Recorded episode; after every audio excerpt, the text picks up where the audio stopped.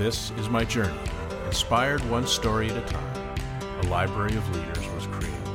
It began as a journey to learn. As time went on, it began to grow. All it needed was a platform, and this podcast was created to listen, to inspire, to share. I am a storyteller, and this is my journey.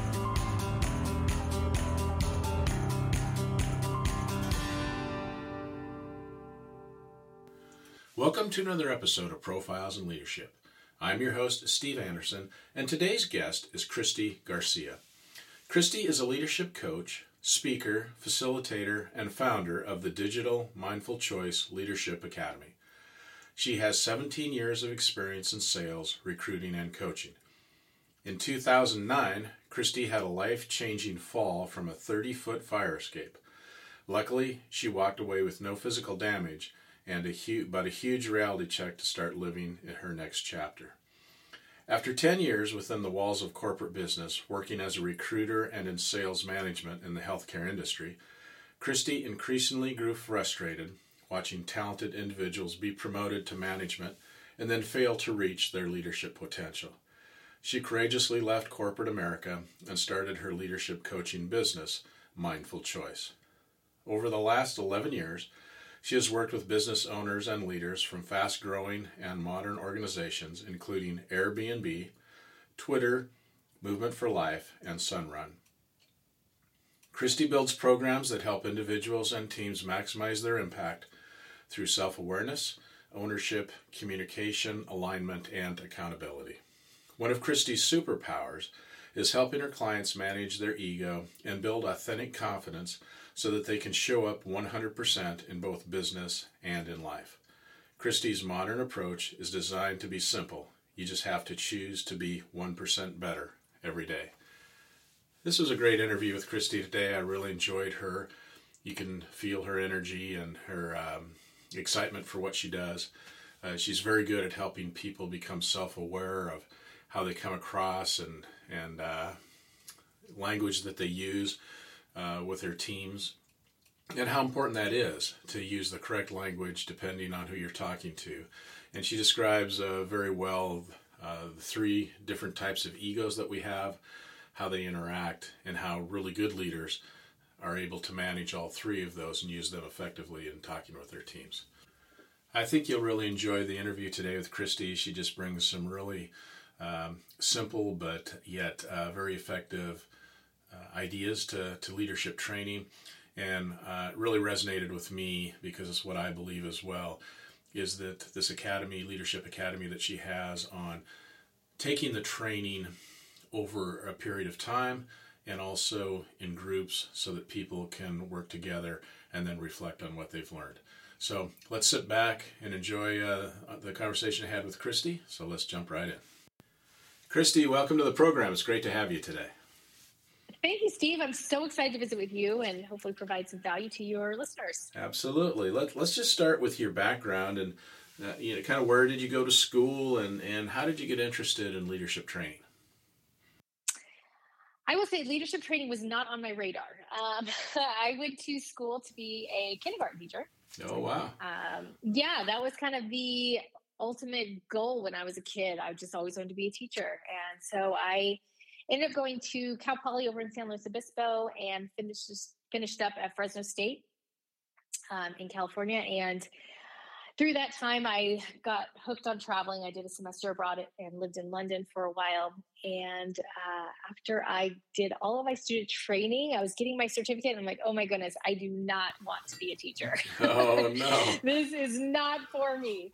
And so, you know, I, at that point, I had no idea. I was such a naive 21 year old in the world thinking I knew everything. And at that moment, I knew nothing and I had no idea what I was supposed to do. So I got very lucky. And I think God's plan is bigger than ours. And sometimes you just got to be open to what He throws your way. So He, um, at Christmas time, my aunt at the time showed up and um, she was a pharmaceutical sales rep. And so she's like, Oh, you know, why don't you just go talk to my recruiter? Maybe she's got some suggestions for you.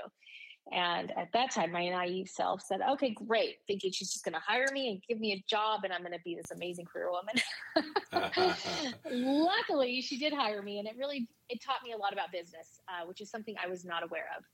Um, so you were actually a, a, pharmaceutical sales rep then?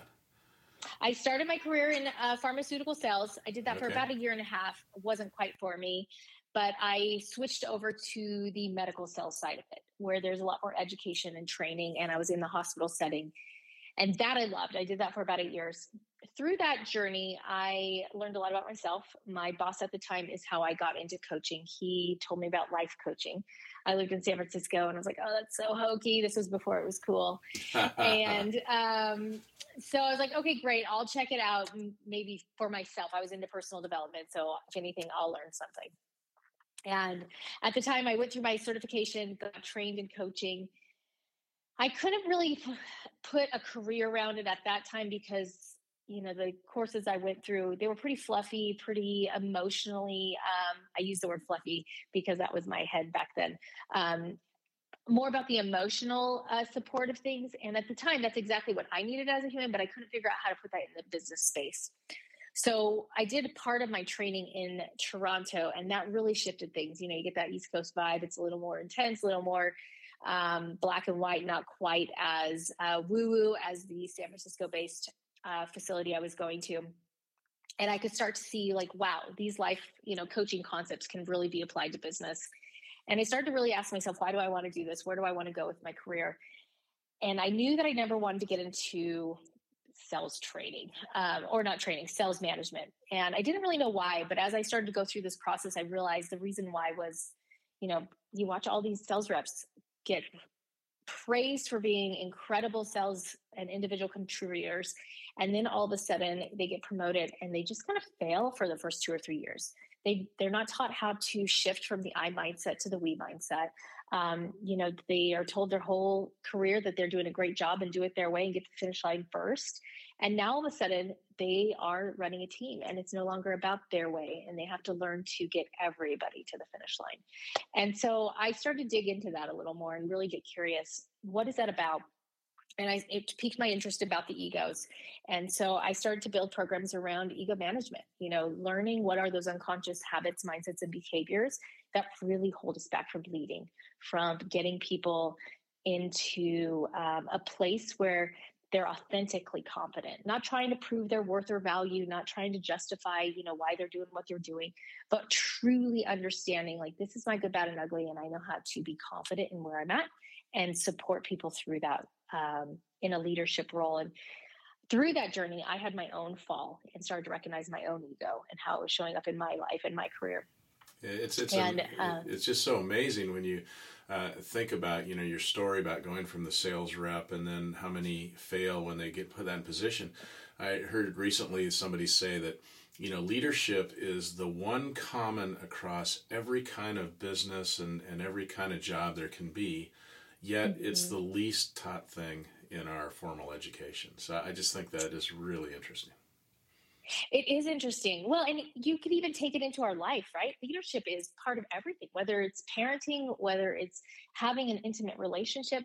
Like if you're not a leader of your own life, of your own story, of your own role, your insecurities, your ego is going to get in the way. And, you know, I think when we can look at it as just a whole part of humanity and I, I, use the term ego, and a lot of people get a little defensive by that word, but I use it very neutral. It is all about humanity. We all have one to two dominant egos, and it's really just the unconscious habits, mindsets, and beliefs that filter our actions and our behaviors 95% of the time. So if we're unconsciously, you know, going through the motions, we're not necessarily being intentional, we're not aware of our impact, and we're just hoping for the best, which is majority of us most of the time. Yeah, well, let's uh, let's dig into that a lot more. But before we get there, um, you you then decided to uh, start uh, your own company uh, called Mindful Choice, correct? Correct. Yes. Okay, and uh, when, tell us when that started, and uh, I'm interested in why you went on your own and and how you chose the name. Yeah, good questions. I love all that. Um, so I started my business in 2010 kind of started out more just a casual hobby job.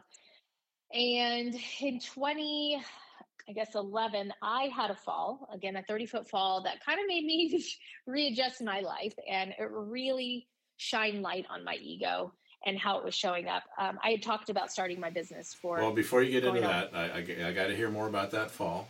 Uh, being a physical therapist, so what in the world actually happened, and how did you survive that? That's oh, a lot of people don't. Yeah, I, let's just say I am very, very, very lucky. I knew there was something bigger in life for me that I was not done, and that was just my big eye-opening wake-up call. Um, so it was one morning. It was Friday uh, morning in November, and I was taking my dog out for a walk before I went to work. Casual day. It was raining in San Francisco, and my building unfortunately locks automatically. And it had done this forever. So I knew about this. But unfortunately, this morning I was in a hurry. So I didn't have my spare key. And it locked behind me.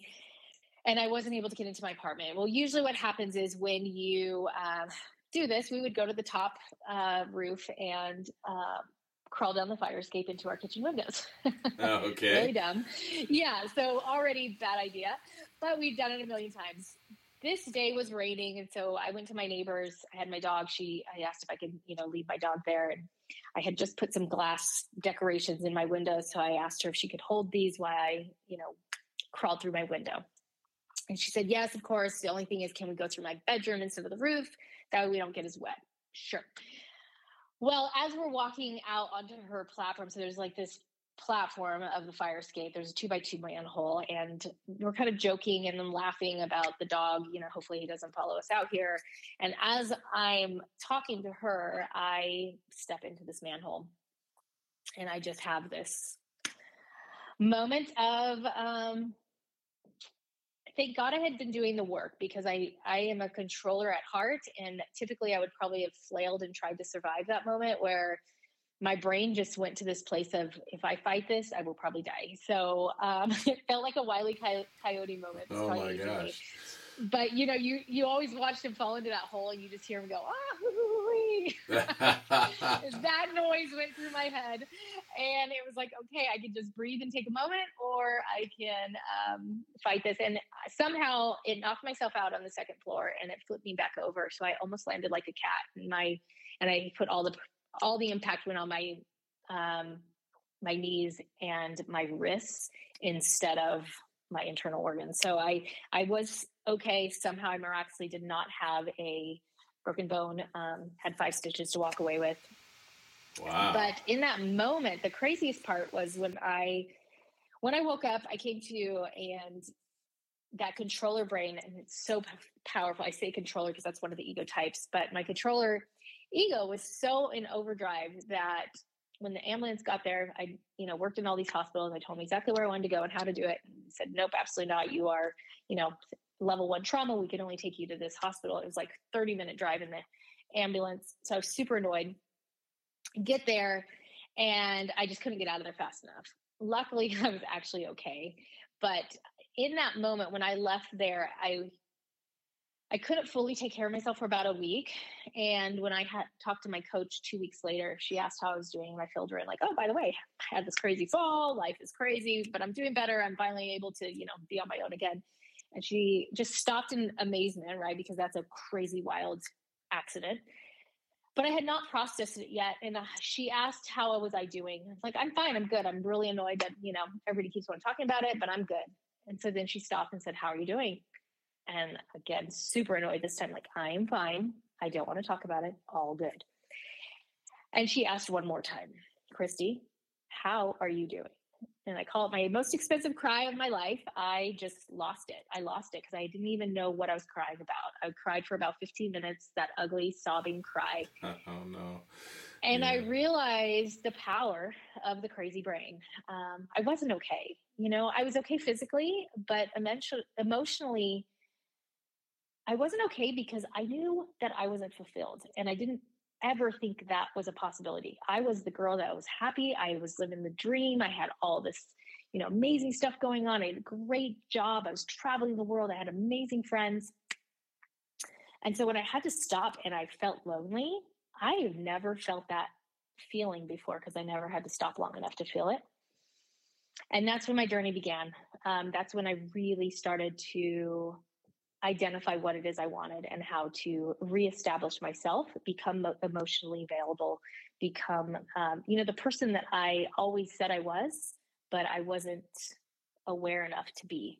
And that that's what uh, led to mindful choice. You know, um, the language mindful choice was chosen because we all have a choice in life. You know, we can choose unconsciously to show up and let our ego run our show, or we can mindfully choose our next action, thought, and behavior. And that was the ultimate goal. It wasn't to shame anybody. It wasn't to, you know, be this woo woo, you know, mass project. It really is just to be the most simple, most realistic, most applicable way to be the leader of your life, be a better leader in your organization, maximize your business through just mindfully choosing your next action, thought, and behavior.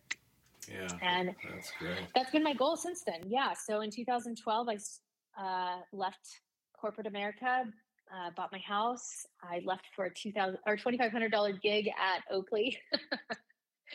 One of those wild stories where you leave a $200,000, you know, paycheck, give your car back, your, your computer back and get 2500 bucks one time gig. So oh, wow. that's how my journey started. Luckily it uh, has led to an amazing uh, successful business but yeah and yeah. you've worked with some big players airbnb and um, and uh, multiple other co- uh, companies that we would know. Uh, so that that's great.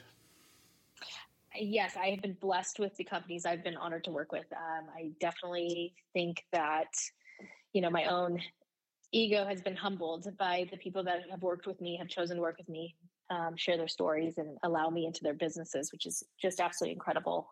Uh, so, what Mindful Choice does, we run a leadership academy uh, and do executive coaching from the top down to really help identify the egos in organizations and how to maximize them effectively and quickly to really get these fast growing organizations up and running in the chaos, get people aligned, get communication, you know, productively moving everybody forward, getting everybody engaged, and really um, using self awareness and ownership as the two pillars to make all that happen.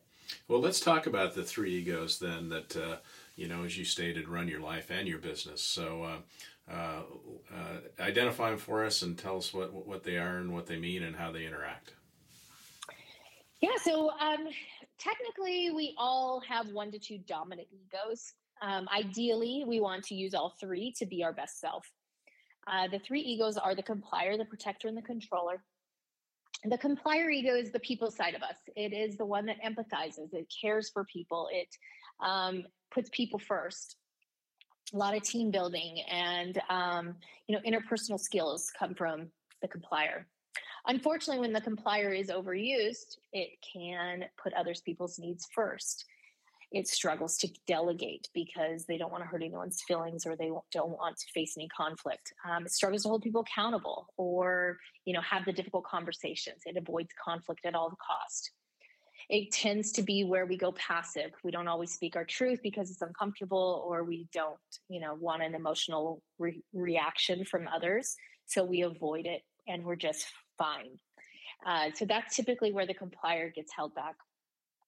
And then you've got the protector. The protector is the um, part of all of us that houses our truth and our authentic confidence. It's where we um, are able to identify our values and really stand by them.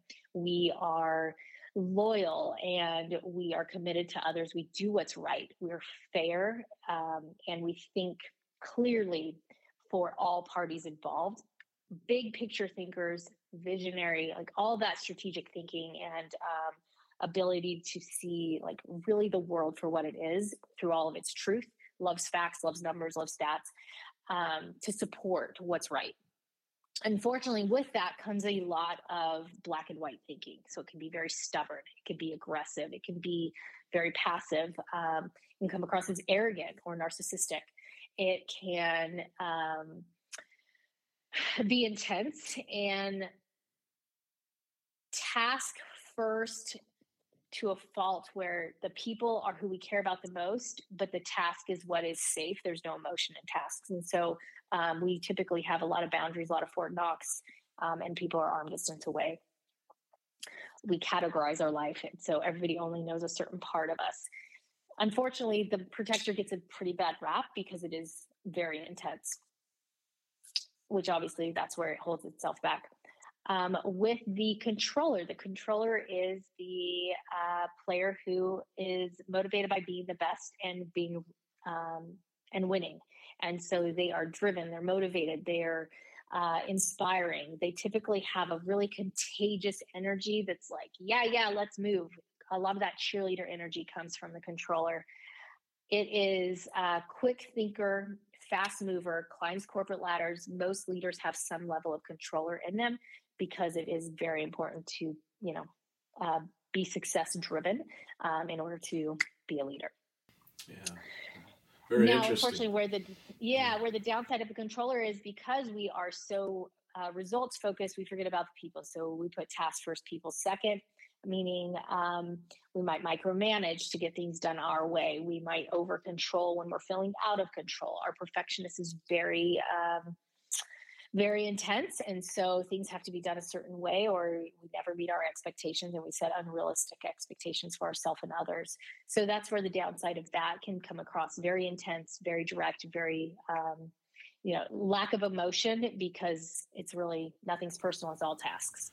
So, in your opinion, is the uh, the the better leader, or maybe the uh, very accomplished leader, is someone who uses one of their strength egos uh, to the maximum, or is it somebody who really can go in and out of all three depending on the situation?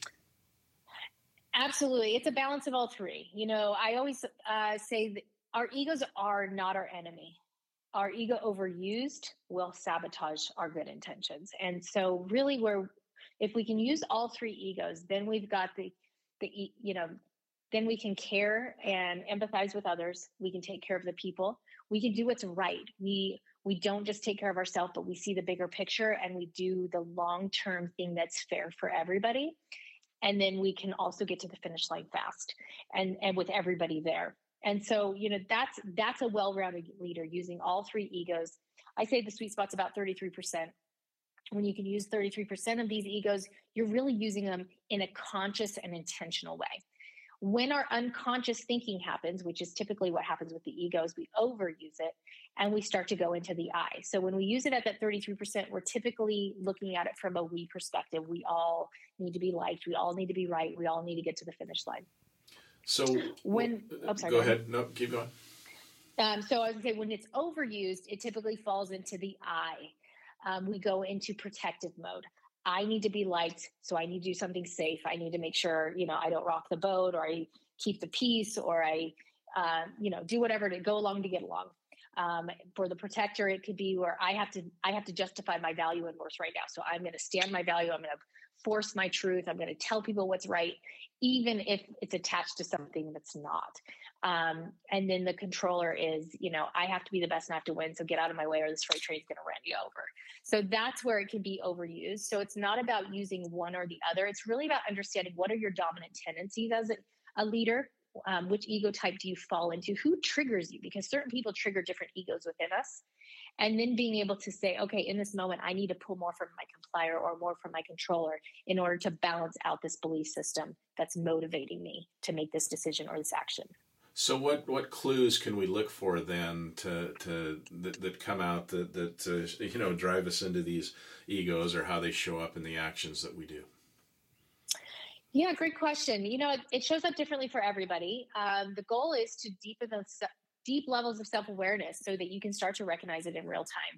Um, you know, if you have a group of people in a meeting, it could be where um, if the presenter is a controller, they might be on their soapbox telling people, you know, going on and on and on and rambling about what what needs to be done or how it needs to be done and giving so much direction and so much information they're not giving any space for the room to speak up um, or they say does anybody have questions but they don't pause long enough for the complier who takes a little more time and a little more confidence to speak up in those rooms to actually share um, so they're not stroking the, the complier ego to say hey you know Joni, who's maybe typically quiet, Joni, I'd really like to hear your thoughts on this.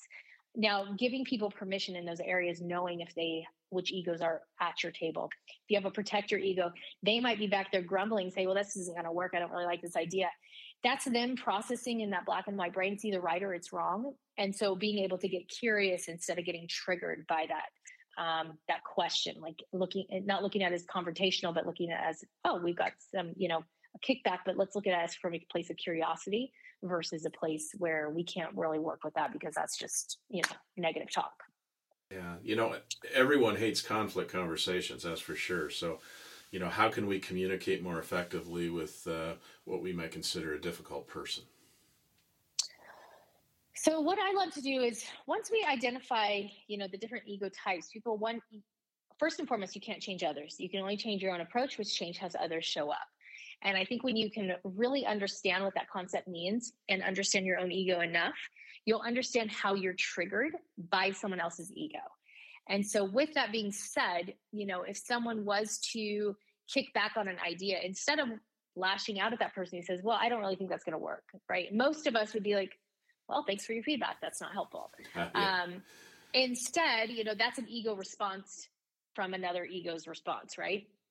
So, in that moment, just being able to get curious and say, Well, um, break that down for me. What are your true concerns around this situation or what are your thoughts right? And so you you use a, a level of curiosity and questioning versus judgment um, and shutdown. And that's typically what happens in everyday communication whether we're at home or whether we're at work. Someone triggers us we either shut down or we lash out. And so being able to consciously choose your, your next thought or action in that moment is really the power of ego management not just for yourself but the entire room. If one person can manage their ego it's much easier to manage the egos in the room because someone has now taken ownership. Um, another thing that you could do in those moments when you feel triggered or you triggered somebody else, let's say someone emotionally responds to something you've done.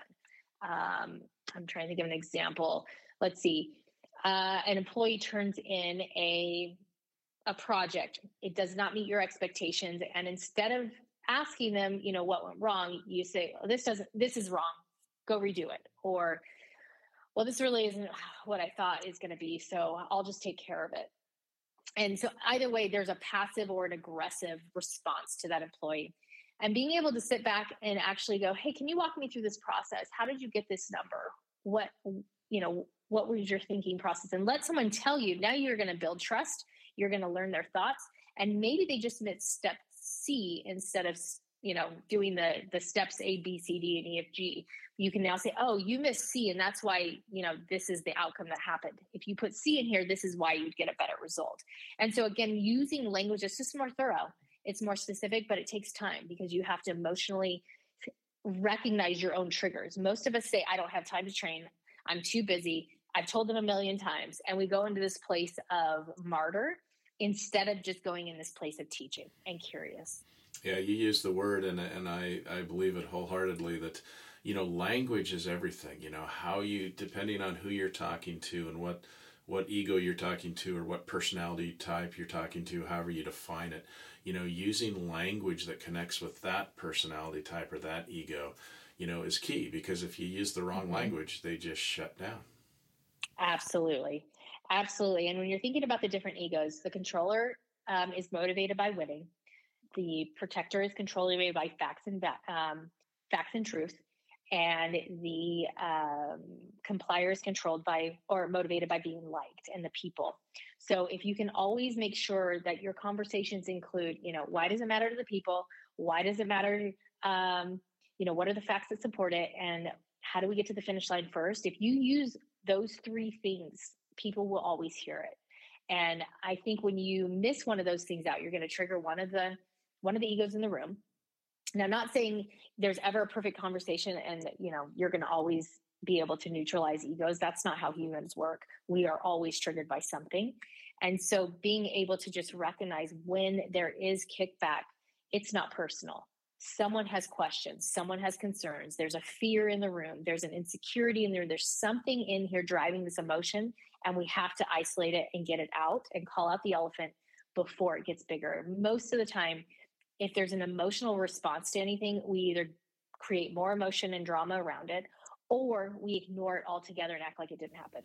Yeah, you said that you said that really well. Can you say it one more time? The the three uh, one liners that you said for each of the three egos. I, I love that. I want to emphasize that.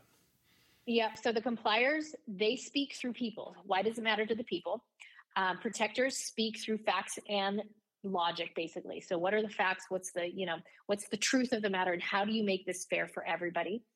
Um, and then what is uh, the controller is how do we get to the finish line first? How do we win? Yeah, yeah, that's great. Thanks, thanks for sharing that again. Mm-hmm. You know, I, I, believe you worked with uh, Movement for Life, which um, you know I know Kelly Sanders and Jim Glenn Jr. very well, and, and some of the uh, awesome. listeners on this uh, program are familiar with those names. So, you know, Kelly is a fantastic leader in our physical therapy world, and, and she, she's just a really great business leader, in my opinion, too. I'm just curious. Yes, what, what, I love her. yeah. What things did did you do for her and her team? And I don't mean to give any you know trade secrets away, but I'm just interested, and I think people who you know consider coaching and, and, and getting some some help in their leadership teams. So, like, what what did you do with or for Kelly that that was effective? And and uh, I think people would be interested to hear that. Um, that organization is incredible. You know, they're they're local to where I live, so I uh, met Kelly and Annie Henry, the uh, HR director, several years ago now.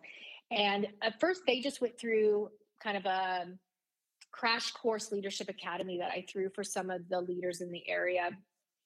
And through that uh, crash course, they decided they wanted to put their entire director um, group through it. So we had about 25, 25 or 28 directors around the country go through this program. And it was really, really great. One, um, we did some live sessions and then there was some virtual sessions as well to make sure that everybody can be on um, in, in the space. And what they did is it's a six month program that allows everybody to get executive coaching, but also do this group dynamic that allows workshop stuff to around the ego management, you know, talking about delegation, how to balance their leadership, how to um, elevate their team members. Really, so you know, there's so much responsibility on directors within these physical therapy organizations. You guys work so hard, and staffing is tough, and everything is just there's just so much pressure. And so, being able to really give them the tools and the mindset to get the help they needed, get the support they needed, but also shift out of that mindset where the ego is driving them. Either one, it's you know the compliers aren't uh, being able to hold their team members accountable, so they're working um, their booties off and not getting the the accountability and the the success they need from their team members or they are you know over controlling and they weren't getting the emotional support and stability they needed within their organization so it was a really great balance what i loved the most about how they set up the academy because it was a virtual thing and a lot of uh, the group was new they they had started to really expand so everybody got to meet each other. And through that, you just start to normalize a group of people. You know, you've got your senior directors who kind of get stuck in one way, you've got your new directors who are maybe stuck on new technology in a new way. And being able to you know get everybody into one room and start talking about how that all impacts their relationships their beliefs around the dynamics of the team um, their interactions with each other and other members within the organization it really is an empowering way to quickly realign and re-engage members who are getting burnt out or just aren't engaged with each other. You know, everybody's kind of on their own island, so it brings everybody back to the same playing field. Yeah, I just uh, you're talking my language. I, I so heartedly believe in all, you know that that obviously the leadership training, but the academy style where you're doing it uh, multiple times over multiple months and you know yes. we're working in groups and things like that that's just uh, that that's awesome and it, it, jumps in my mind too that you know you look at uh, so i would just say that uh, movement for life is is one of the gold standard companies in our physical therapy world yet they still invest in that leadership training and and uh, and take it to even a higher level. So I'm always impressed yes. that that companies that are doing pretty darn well, um, you know, uh, still see that they need to get to the next level and and keep on developing that. Absolutely. You know, that was one of the things that I was so impressed with Kelly and Annie's mindset around the training. We we put I think three or four cohorts through the academy over a few years span and it really spoke volumes of their leadership you know and their belief around the people it's a big organization and they're growing like crazy and it's easy to fall into the you know the tasks the goals the the expectations and get stuck in the chaos, especially, you know, during um, the pandemic and all that stuff that really impacted your guys' business tremendously, they continued to invest in the people. And I think that that is the most important thing. You know, the busier your company is, the faster your company is growing, the more stuff that is going on, the more the ego is present. The ego feeds off of stress, chaos, change, growth, things we can't control. And so the more you can provide tools um, through like the Leadership Academy or executive coaching or some form of platform to give people that ability to recognize, you know, what is that unconscious behavior, habit, and belief that's happening in these moments of stress, in these moments of pressure, to then be able to maximize their leadership and change their impact so that everybody is a little less stressed more you know confident in what they're doing. They're able to communicate effectively through these times of change. They're able to continue to train and do the things that are important instead of just focusing on numbers because numbers are great but if you have unhealthy people and you're not taking care of the people side of your business those numbers will never meet your expectations. Yeah absolutely and, and how can how can we buy back more time and have less stress and be more productive I mean, that seems to be what everyone is, is the goal, you know, is, is kind of what, what's on everybody's mind. So, how do we get there? I mean, I think you did just describe, uh, you know, like a leadership academy or executive coaching is helpful. Are there other things that, that people can do when, when they're trying to deal with these uh, pressures? I think the biggest thing is being conscious. Um, you know, you've got to stay present unfortunately 95% of the time we're unconsciously going through the motions and the busier we are the crazier our lives get um, the more social media that we you know interact with the less time we have. It's really the mindset of wasted energy and that goes back to the ego. The ego loves to be busy. It thinks that's important. It makes you feel valuable when i'm busy when i'm overcommitted when i have all this stuff going on. It makes us feel important. Like we we we're somebody um, unfortunately that's a really unhealthy habit to get into and it's not you know i would say busy is really the the new um, incompetence. Like you cannot just be busy because busy is not productive. Busy isn't successful. Busy isn't doing the things you should be doing. It's just busy.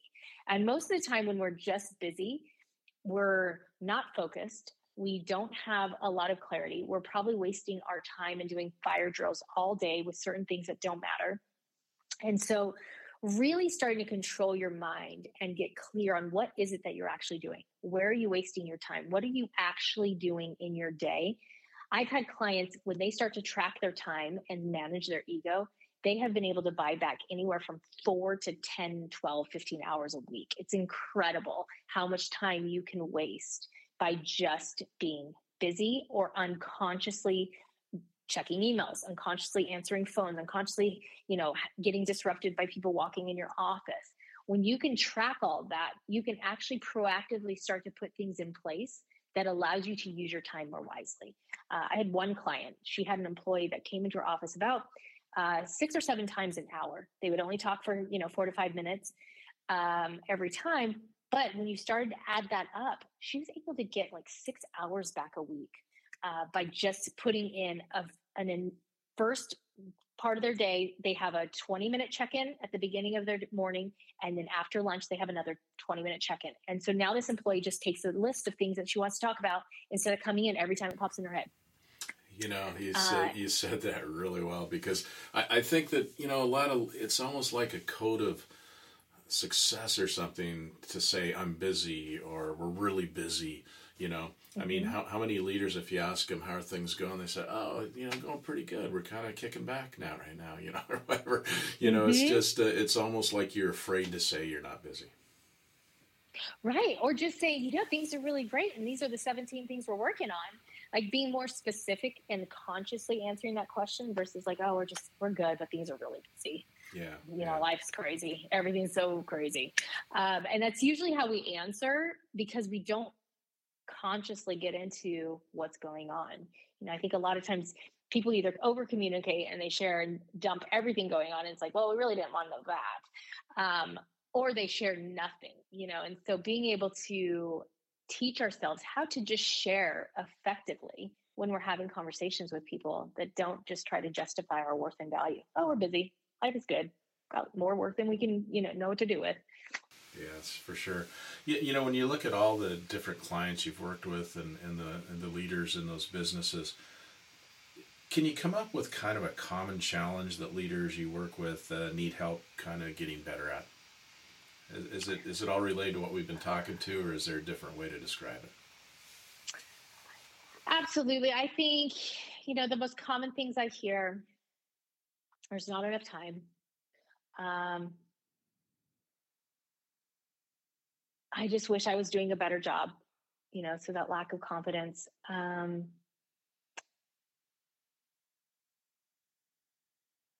I wish I can get my team all aligned and on the same page. Yeah, and and when does and a leader think, when does a leader know um, that that uh, you know they've made an improvement in that? How how does it how does it look and how does it feel to them when they say, "Gosh, you know, not, we're we're doing a better job in that in that area." You know, there's a different conversation that starts coming into our uh, coaching calls or into our workshops about six to eight weeks into the program um, or into our relationship as a, if we're doing executive coaching. And I love it because you can see the shift. There's just a calm.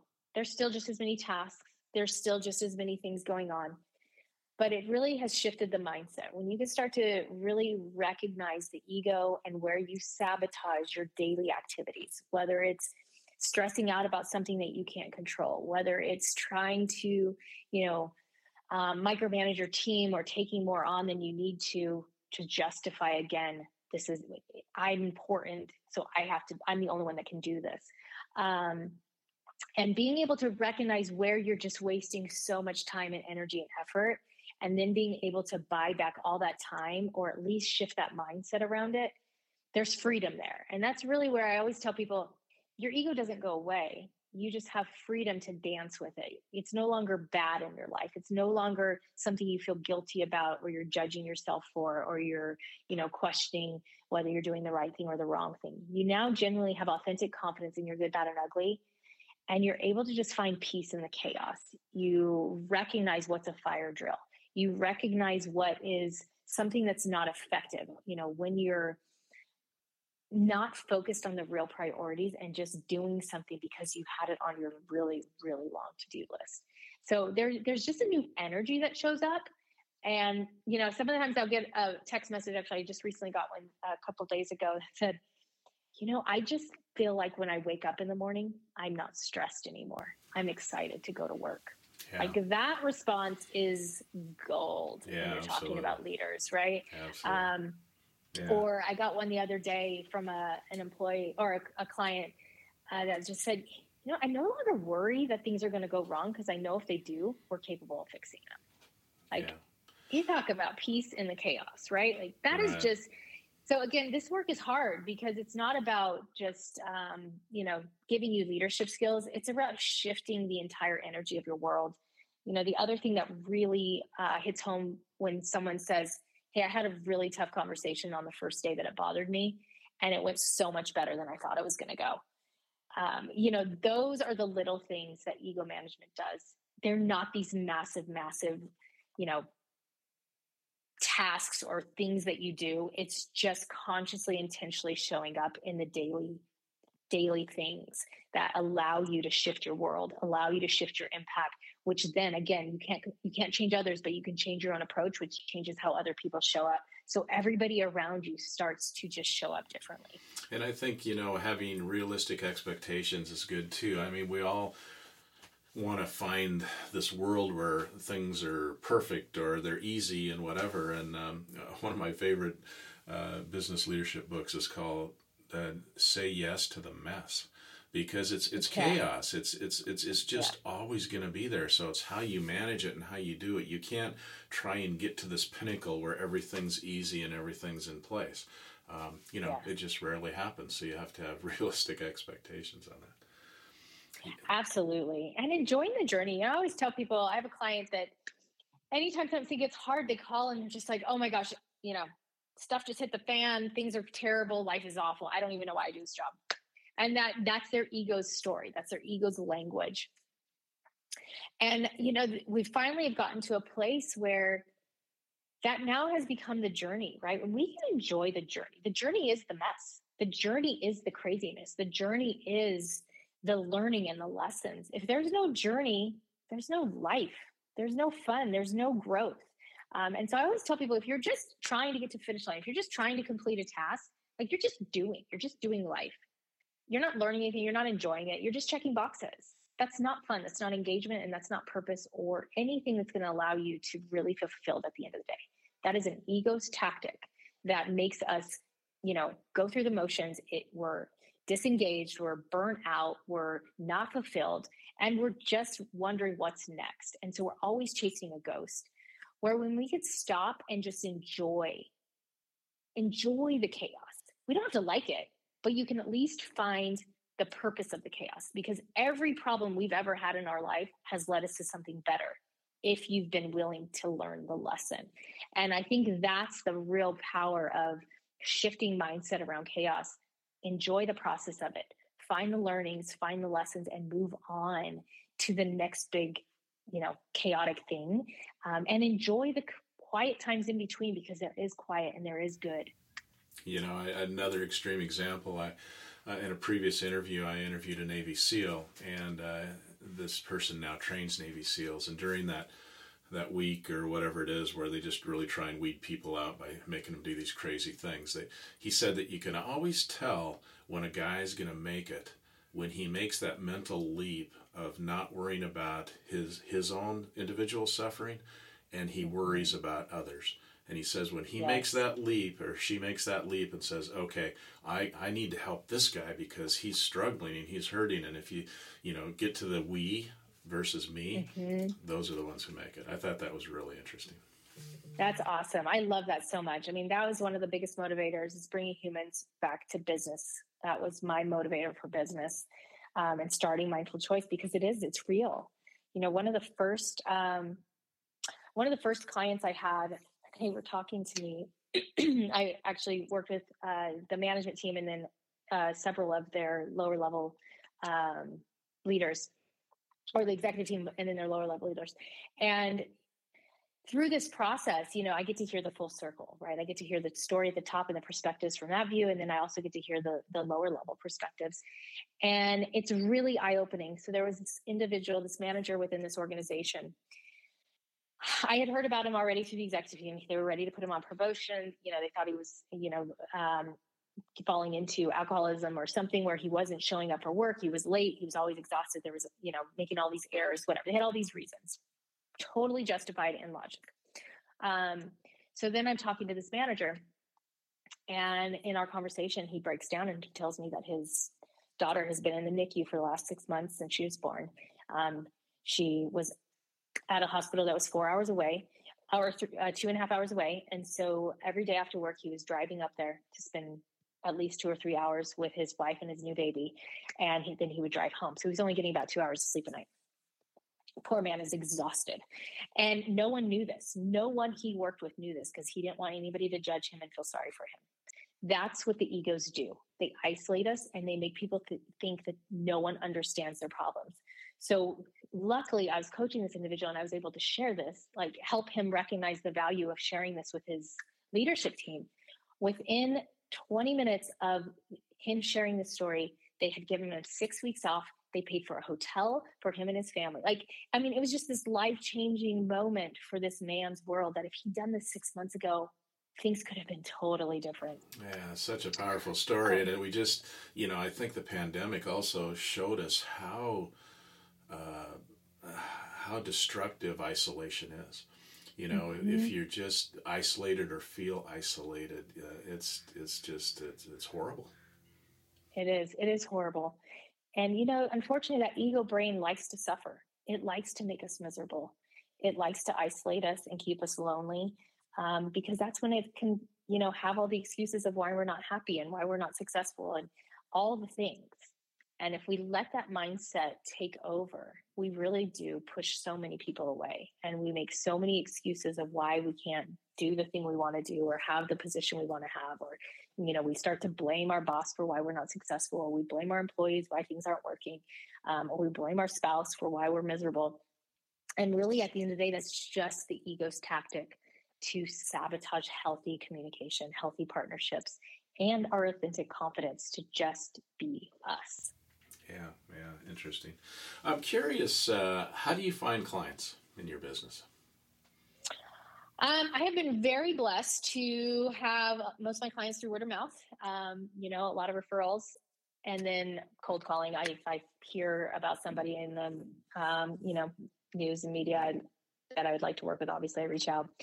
I think in today's world, I am shifting. I actually have been talking to um, some marketing folks over the last few weeks, trying to figure out, you know, this new this new online world of marketing. So I, I am slowly but surely getting into more of a, a modern approach to uh, client retention or um, potential clients and uh, lead generations. But uh, luckily, my business has been successful enough that my clients refer me out, and I can um, sustain things through that. That's that great. Approach and, and how long?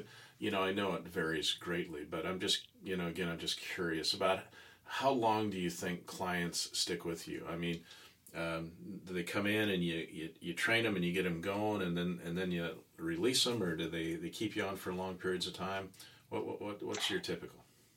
That's a great question. You know, it varies. I've had clients where they'll come in and they say, you know, I just want a workshop series for my client or for my managers, and I want to just do some team building, and we'll be together for three months or so. Uh, I try not to do anything less than three months just because, again, I'm trying to really transform people's self awareness, and you cannot do that in a one off. Um, it takes time. So, three months is the absolute minimum. I'm, i usually work with people just because, again, it's through a series and a growth process. Uh, occasionally, I'll do speaking events and, you know, one off workshops, but most of my clients will go through the Leadership Academy, which is a minimum of six to 10 months.